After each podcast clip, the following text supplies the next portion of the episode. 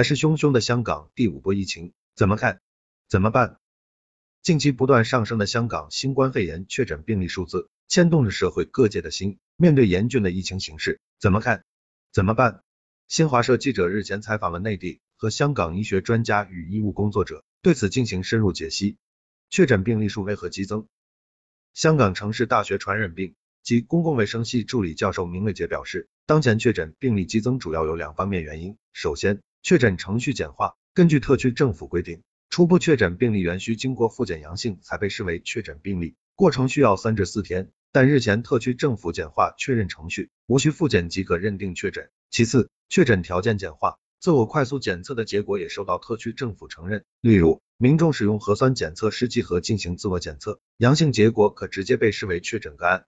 现在确诊病例数激增，也跟之前病例数未得到完全反映有关。未简化确诊条件前。由于只能赴医疗机构进行检测，很多无症状和轻症患者未能进行检测，他们的案例没有反映在统计数据中。明乐姐说，但她也表示，简化确诊程序与条件的做法也存在假阳性和假阴性风险，这些确诊病例是否全是真实的阳性病例，仍存有一定疑问，最后需要通过专业检测才能确定。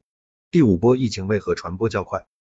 对于第五波疫情传播较快、加速上升的原因。香港立法会医疗卫生界议员林哲玄表示，首先，香港的人口密度大，大部分民众居住空间较小，尤其是住在公共房屋和分租房屋里的民众，人际距离很近，容易互相传染。其次，部分房屋有大量改装，例如对排污和通风管道的改动，空气流通差，房间内成为病毒传播的温床。第三，医学追踪方法比较原始，没有充分运用大数据手段进行追踪。在前四波疫情中，由于病毒传播相对较慢。医疗防疫人员通过人工手段进行流行病学调查，寻找传播链条，效率较低。但奥密克戎病毒迭代较快，传播迅速。当大规模爆发之后，确诊病例在几日内变翻一番，现有人手根本无法追踪。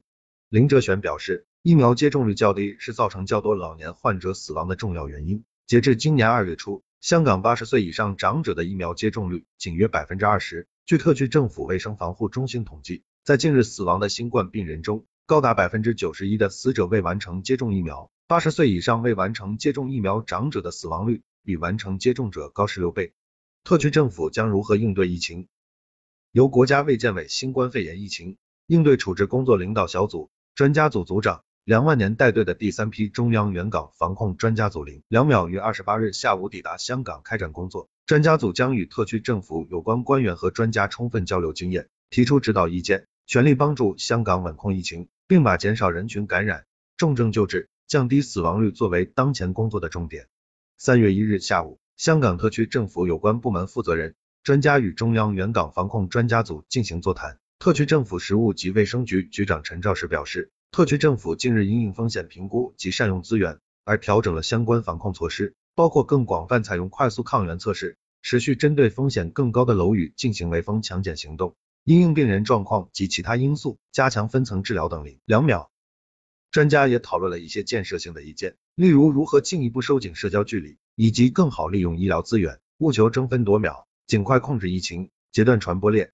对于当前疫情，明乐杰表示，预计三月中下旬将成为第五波疫情的高峰期，特区政府需要提前将患者所需的医疗设施准备好，包括重症患者所需床位。预计几天后，香港单日新增确诊数可能超过十万例。建议特区政府抓紧设立院前分流中心，做好患者分流工作。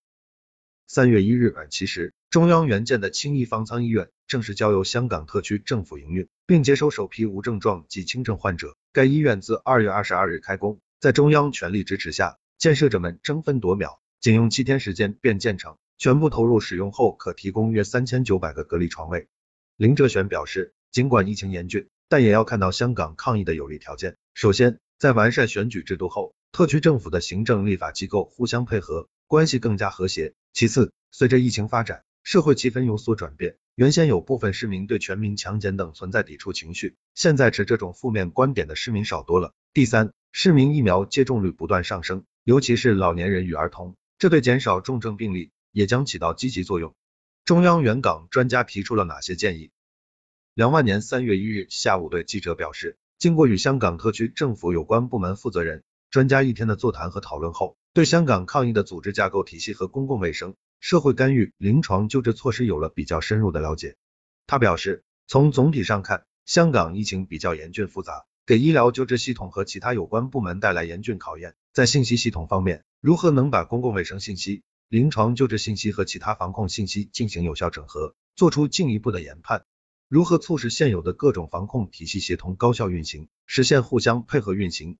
这些都是内地专家与香港方面讨论的重要议题。双方也对下一步防控工作的重点和难点进行了充分的交流和讨论。我想我们还是有信心的，在中央的坚定支持下，在香港特区政府的坚强领导下，我们运用科学手段，大家团结一致，一定能够战胜这次疫情。梁万年说。